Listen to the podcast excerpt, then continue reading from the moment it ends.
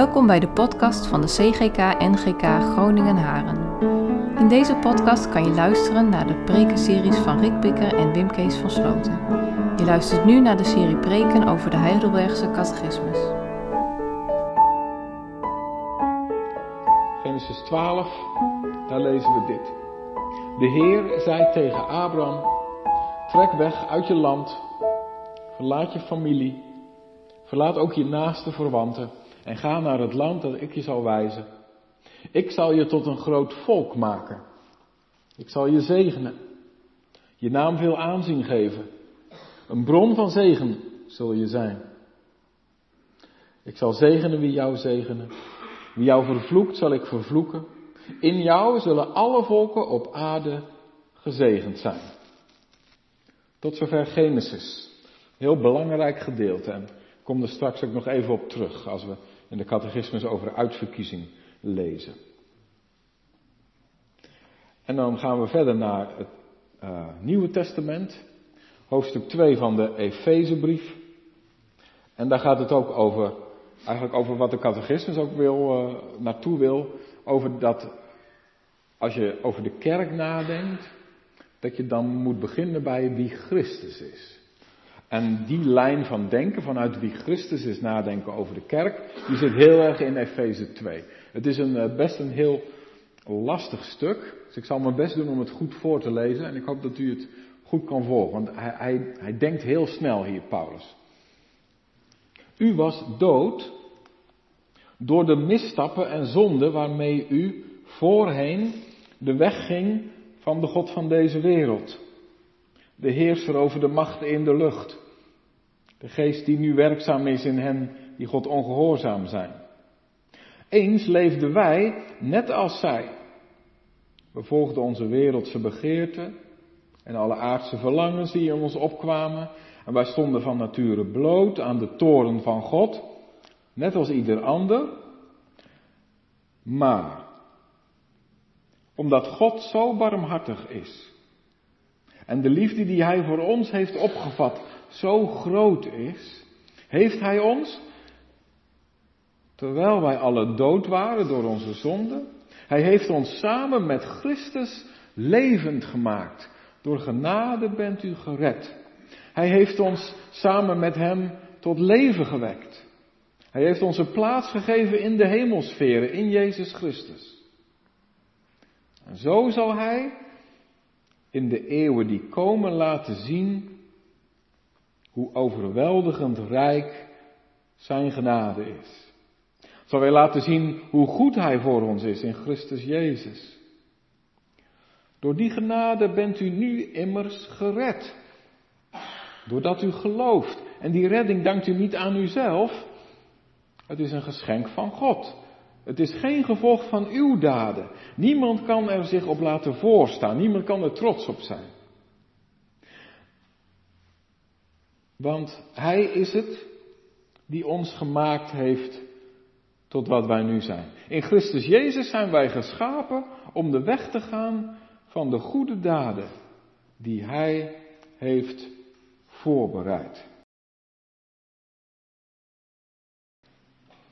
Zal ik eerst maar eens vraag 21, of vraag 54 voorlezen en ook het antwoord, want het zijn er 3 en het zijn ook lange stukken. Dus ik heb ook een beetje voor mezelf me afgevraagd of ik het helemaal met jullie kan doen vanmiddag, want het is een boel. Misschien dat ik ook wel besluit dat het op een gegeven moment genoeg is geweest. Er gaat van alles spelen in deze catechismus zondag. Maar de eerste is: wat gelooft u van de heilige algemene christelijke kerk?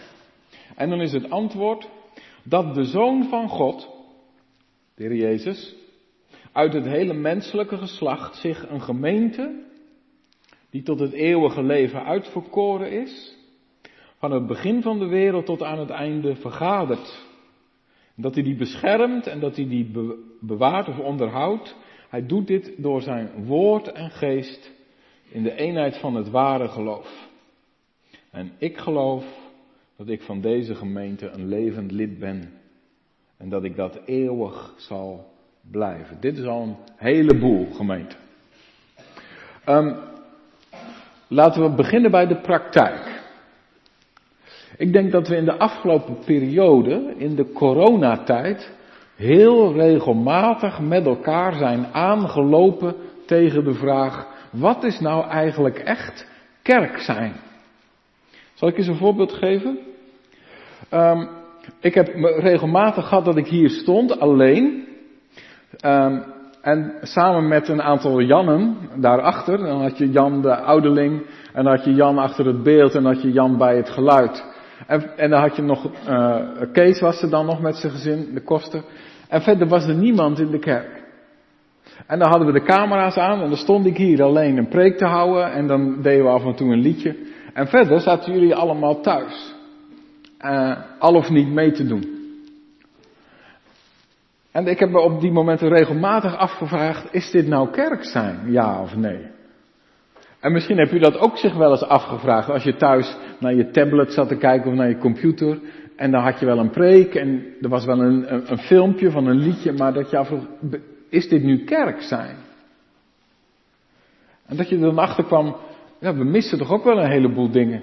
Ik heb bijvoorbeeld ontdekt, of geleerd, ik had dat in Apeldoorn geleerd, het belangrijkste van de dienst is de preek. Ja, nou, en dat moet je aan een dominee vragen, die zal dat ook altijd zelf vinden natuurlijk. En daar is natuurlijk ook best heel wat voor te zeggen. Maar we zijn er ook achter gekomen, denk ik, in de afgelopen tijd, dat samen zingen veel belangrijker is dan we altijd hadden gedacht. En dat het ook heel belangrijk is om samen koffie te drinken na de dienst. En dat zijn ook heel belangrijke dingen die ook horen bij kerk zijn. Nou, zo heb je een heleboel van die vragen. Kun je avondmaal vieren? Als je niet in de kerk zit, maar je hebt thuis wel een stukje brood en een bekertje wijn. Is dat dan avondmaal of niet? Doe je het dan samen of doe je het dan alleen? Nou, daar hebben we mee geworsteld. Dat zijn zomaar even wat vragen over wat is nou kerk zijn. En moet je maar eens opletten, als wij over die vragen nadenken, dan komen we altijd uit bij de grens van kerk zijn. Is dit nog wel kerk of niet meer? Denk maar bijvoorbeeld aan in onze gereformeerde theologie vragen over de ware kerk. Is deze kerk dan meer kerk dan een andere kerk? Of wat nou als die kerk het misschien niet goed heeft? Dan heb je het over waar is de grens? Of ook bijvoorbeeld in onze theologieën zijn we heel druk bezig geweest met, je hebt de uitwendige kerk en de inwendige kerk. En niet alles is kerk wat er ook zo uitziet. Nou, dat zijn allemaal vragen over wat is nu de grens? Waar houdt het een keer op? En weet je wat ik nou zo bijzonder vind in de catechismus?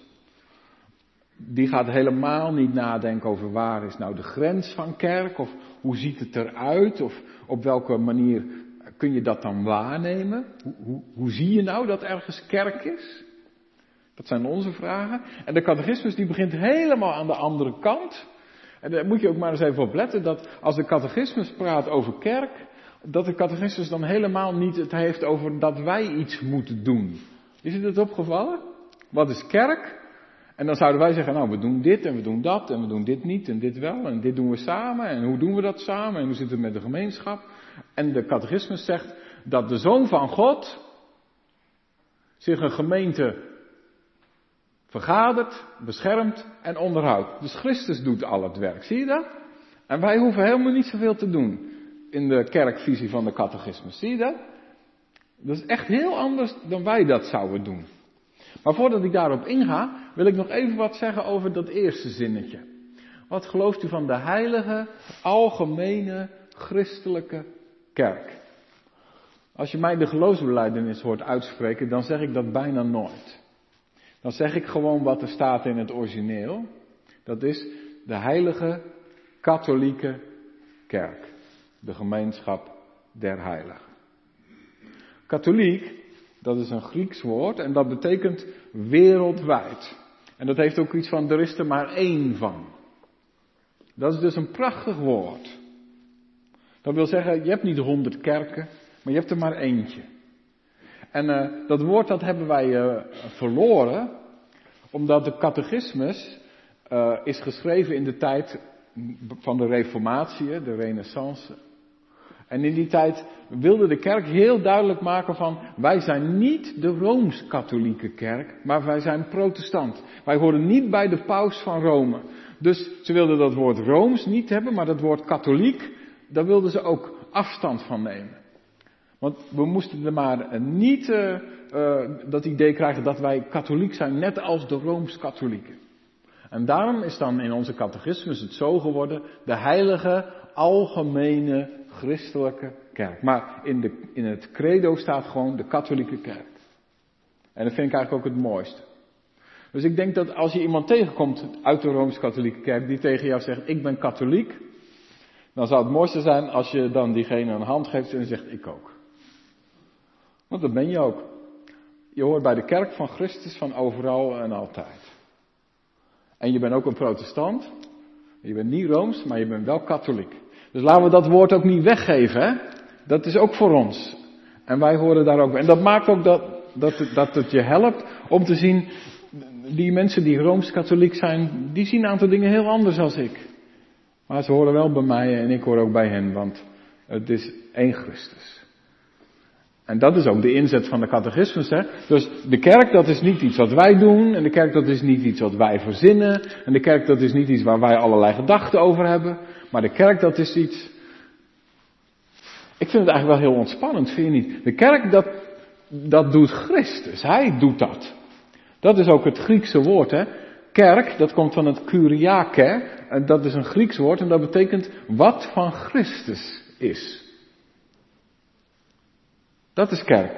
Dat is gewoon de definitie van het woord. Kuriake, wat van Christus is. Nou, en dan begint het hier dus ook met dat de Zoon van God, Jezus, uit het menselijk geslacht zich een gemeente tot het eeuwige leven uitverkoren, vergadert, beschermt en onderhoudt. En dat hij die in de eenheid van het ware geloof houdt door zijn woord en geest.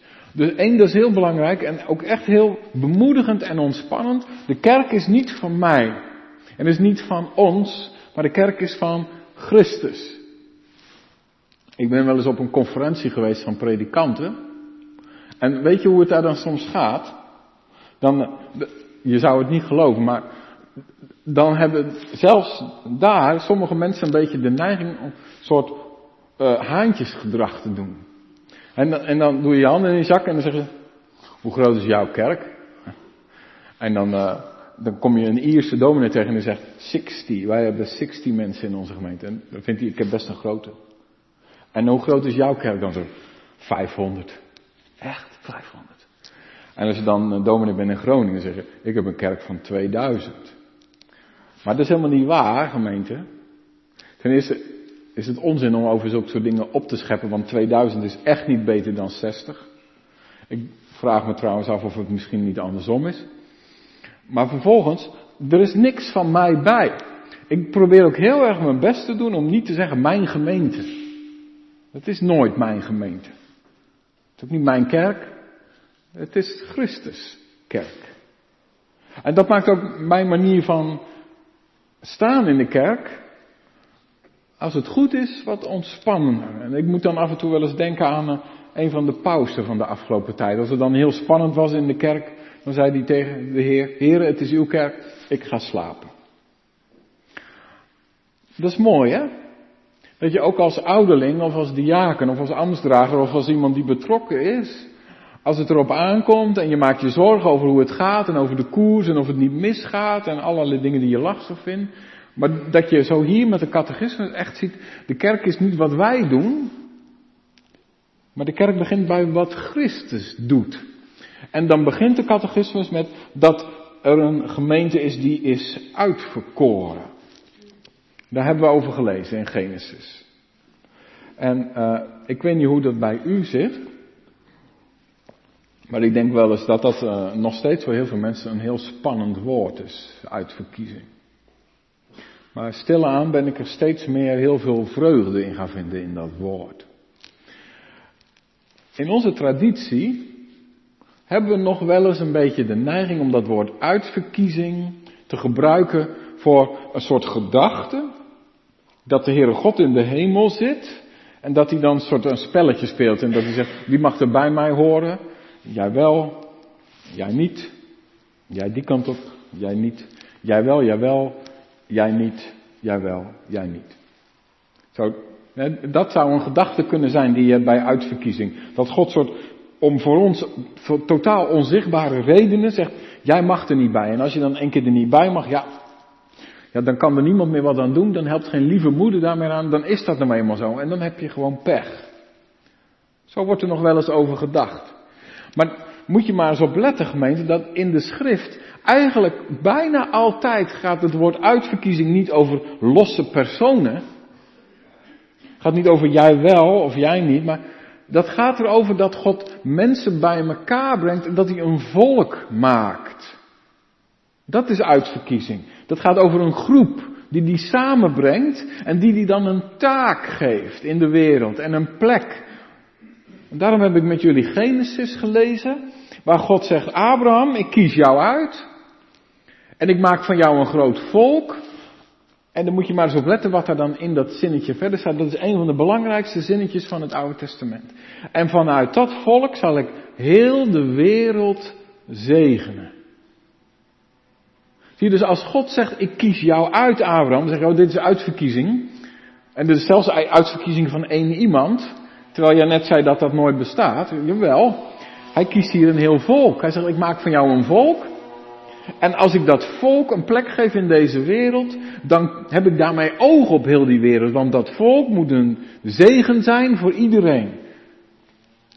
En de belofte die daarin ligt, dat is natuurlijk de belofte van de Christus. De Messias van Israël, die ook de Messias is van heel de wereld.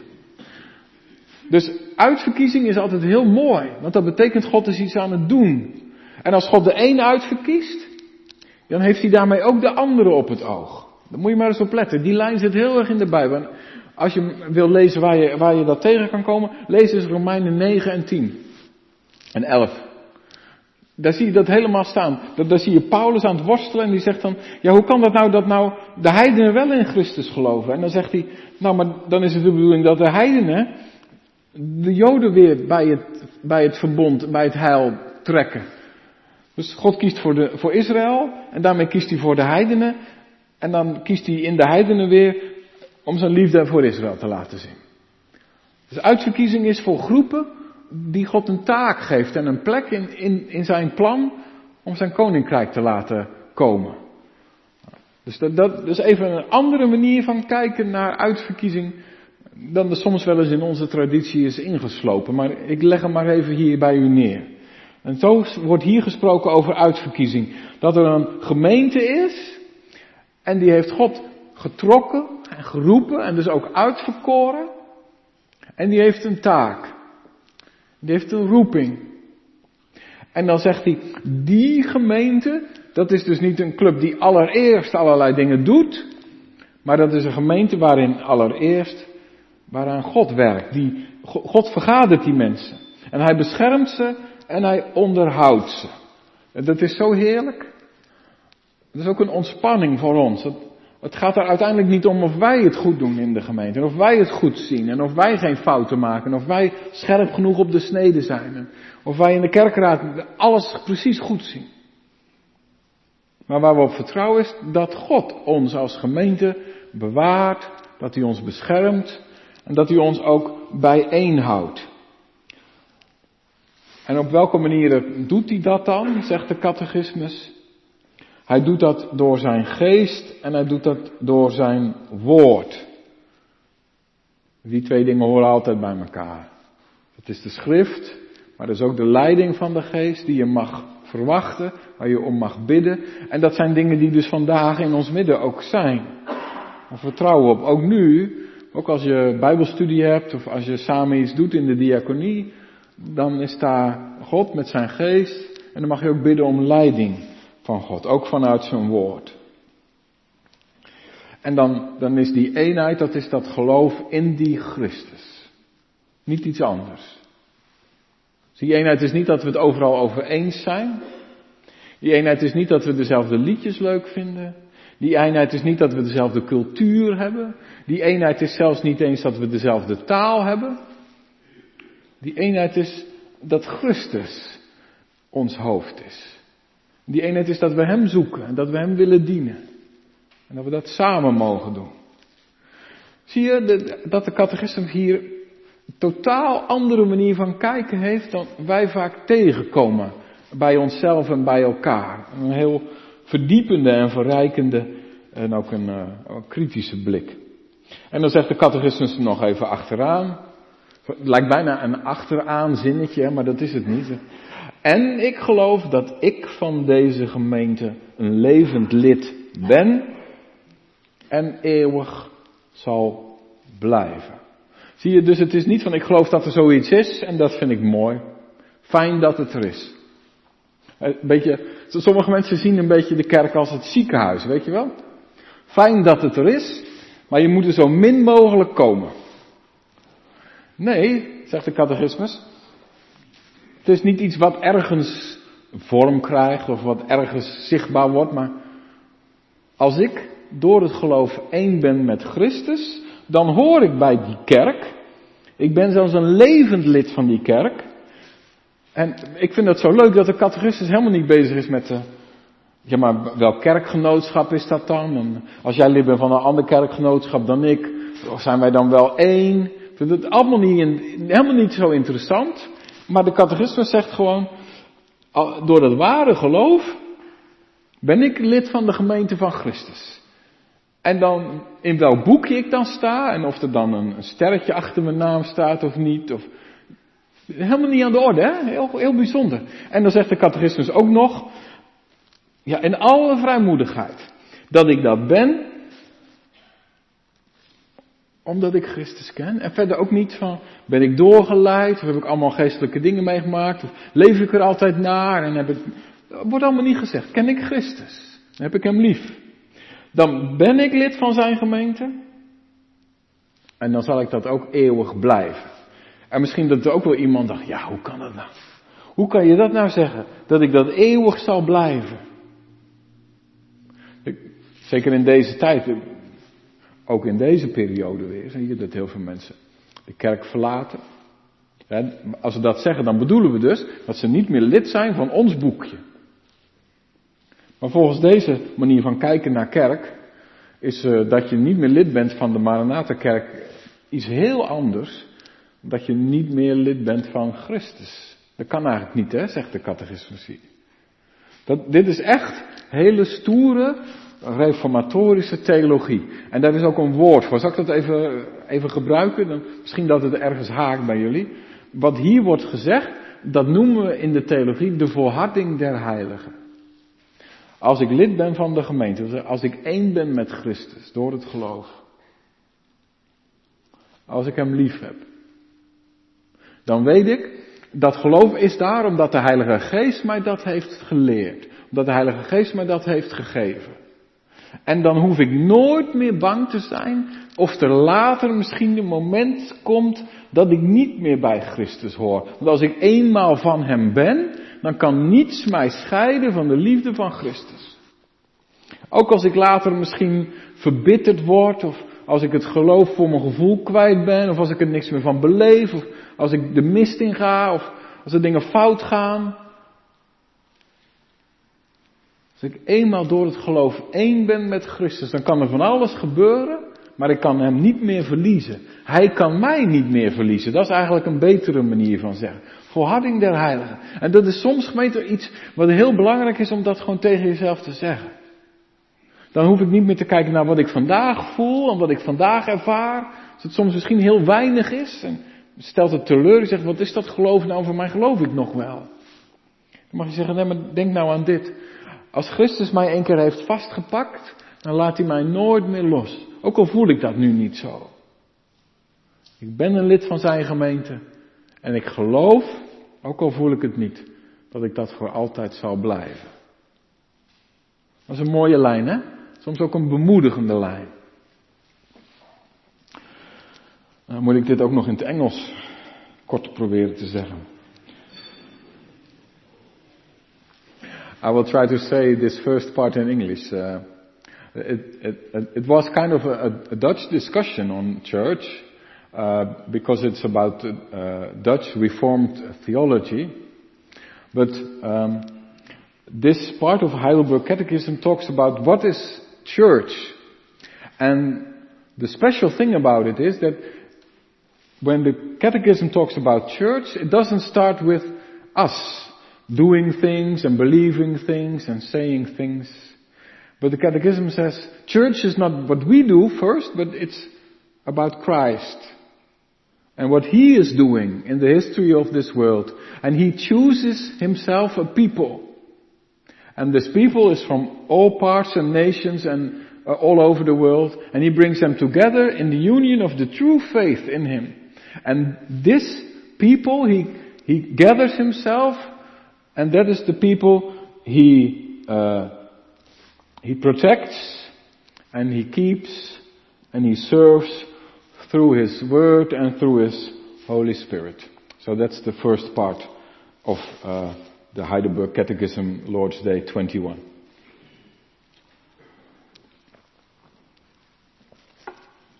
Mag ik de volgende van jou? Daar is die. Ja, want in de geloofsbelijdenis zeggen we dan, ik geloof in de katholieke kerk, de gemeenschap der heiligen. En dan is de vraag, wat bedoel je daar dan mee? Als je zegt, ik geloof in de gemeenschap der heiligen.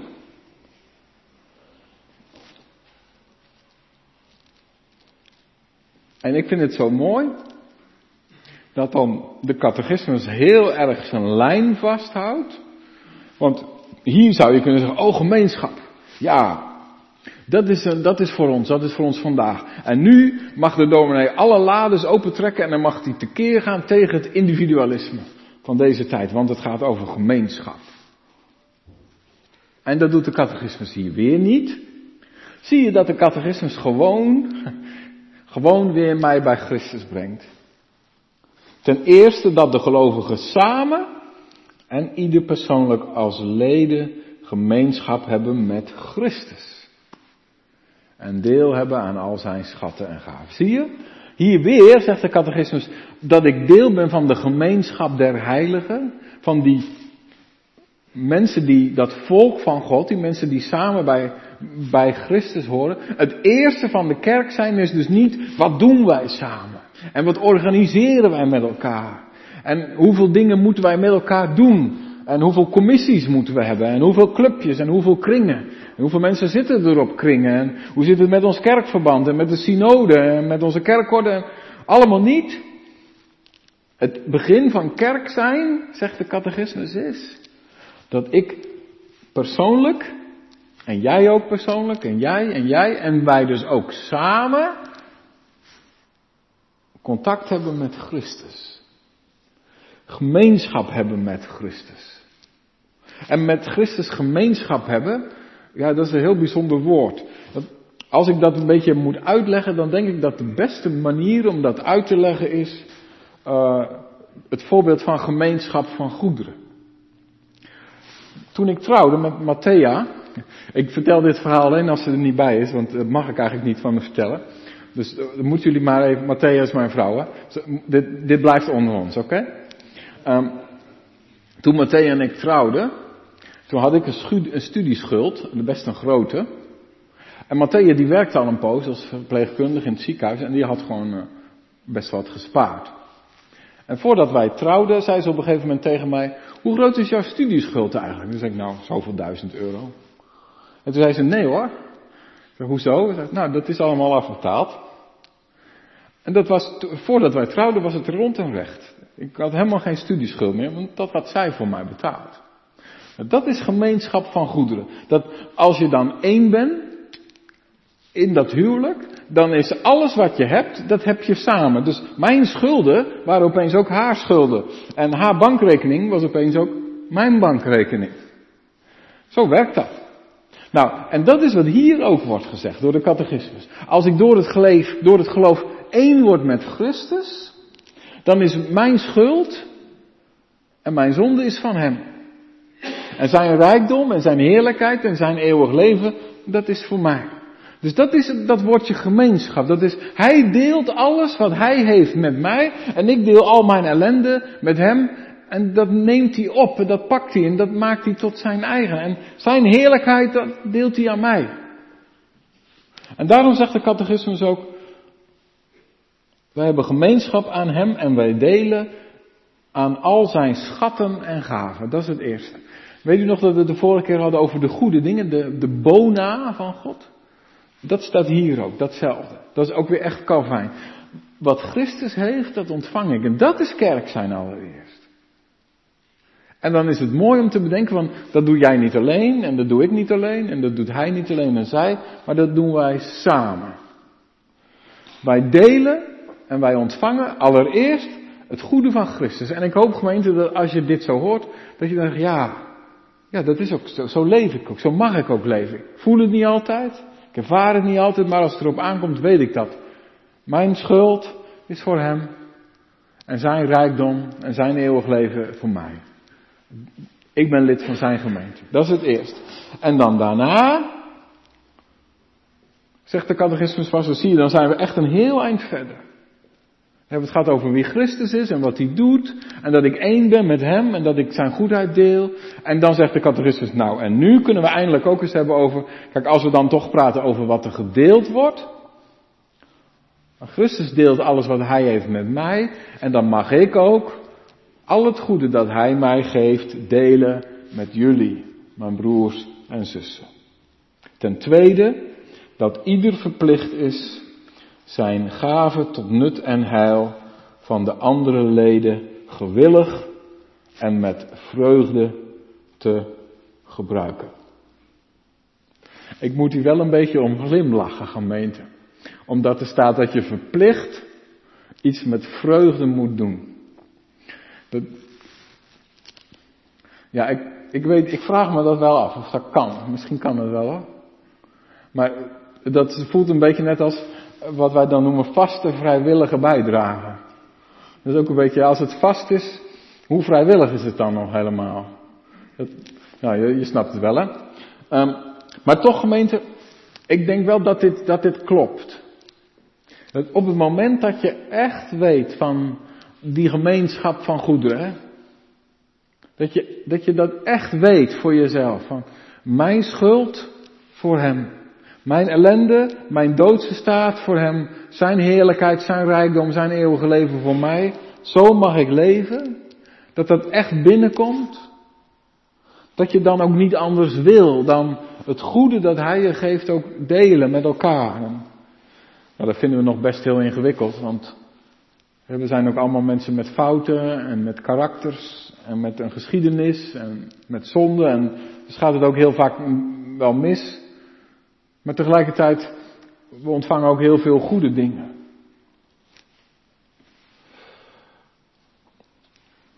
Let's try to do the short version of the second part in English. The second part is about what does it mean to be what the Creed mentions as communion of saints. What does it mean to be part of the communion of saints? And then the Catechism says, it's not first about everything that we do together and the things that we organize as the church in this building or in that building. But the Catechism says you need to remember time and again that being part of the church means being one with Christ. Like in a marriage. When two people marry, then from that moment on they share everything. Everything they have together. This is also what happens when through faith you become one with Christ. And your guilt and shame, he takes it upon himself. And his riches and his life everlasting he shares with you. That's communion. So church first and foremost is being one with Christ. And then the Catechism says, following from that, the second part is, it also means that if Christ shares everything with us, then we don't want anything else and share what we have with each other. That is sort of flowing naturally from that. And that's something we need to practice. Because sometimes we find it hard because we are sinners. Dus dat is het tweede. En dan de derde gemeente, en dat doe ik even kort. Dan is vraag 56, mag ik die ook nog even op het scherm? Wat beleidt u met de woorden de vergeving van de zonde? Ik vind het eigenlijk wel een beetje apart. Dan gaat het over de kerk en dan opeens gaat het ook over dat volgende stukje in de geloofsbelijdenis. Wat gelooft u over de vergeving van de zonde? Want in mijn gevoel zou je zeggen, ja, dat is een heel apart hoofdstuk en daar moeten we ook heel lang over hebben. En daar kan je gewoon een hele preek over houden en misschien nog wel veel meer. Maar moet je maar eens even opletten hoe die lijn die we nu hebben gezien, hoe die lijn ook hier wordt doorgezet. En dan past het wel mooi bij elkaar. Wat beleidt u met de woorden, ik geloof in de vergeving van de zonde. En dan weer, Christus. De kerk is van Christus, door het geloof ben ik één met Christus. Hij heeft voldaan. En daarom wil God nooit meer denken aan mijn zonde, ook niet aan mijn zondige aard, waartegen ik moet strijden. Maar hij schenkt mij uit genade de gerechtigheid van Christus. Zodat ik nooit meer door hem veroordeeld word. Nou, dit is het evangelie. En je zou kunnen zeggen, ja, dit weten we al. Maar dit is iets wat je elke keer opnieuw moet horen. Dit is elke keer weer waar we bij terug moeten komen. En zie je dat het hier ook weer wordt gezegd van, als je één keer die Christus hebt omarmd en ontvangen en ontmoet, dan is er nooit meer veroordeling door hem. Dat is hetzelfde, als ik eenmaal lid ben van hem, dan blijf ik dat altijd en daar hoef ik niet aan te twijfelen. Dat is hier ook, Christus heeft voldaan, God wil nooit meer denken aan mijn zonde. En niet alleen de dingen die ik doe of niet doe, de dingen die ik zeg of niet zeg, maar ook, dat staat er ook bij, mijn zondige aard. Dat wil zeggen ook mijn neigingen en mijn fantasieën en de dingen die ik zou willen doen, maar waarvan ik heb geleerd dat ik dat beter niet kan doen, maar waar ik wel mee worstel. Maar God schenkt mij, zie je, daar heb je weer die gemeenschap van goederen. God schenkt mij de gerechtigheid van Christus. Zodat ik nooit meer door hem veroordeeld word. Ik laat het even hierbij. Maar ik wilde even deze er nu wel bij hebben, om te laten zien hoe die lijn mooi doorloopt. Als je een samenvatting moet geven, dan zou je zeggen, wat is de kerk? Nou, in de geloofsbelijdenis staat hij tussen aan de ene kant de Heilige Geest, en aan de andere kant de vergeving van de zonde. Dat is de kerk. Ik geloof in de Heilige Geest, ik geloof in de Heilige Katholieke Kerk, en ik geloof in de vergeving van zonde. Nou, waar de Heilige Geest werkt en waar die vergeving van zonde is, daartussen, daar zit de kerk ergens. Dat is denk ik wel een mooie. The last part is about, if we are one with Christ in the communion, then we may trust that there is forgiveness of sins for us. And we may trust that if we are with Christ for once, then we will be with Christ for all and forever. And no one and nothing can separate us from the love of Christ. And that is our hope. And that is what we may hold on to forever and evermore. Amen. Bedankt dat je naar deze podcast hebt geluisterd. Wil je reageren? Stuur dan een e-mail naar podcast@cgk-gn.nl. Hopelijk tot de volgende aflevering.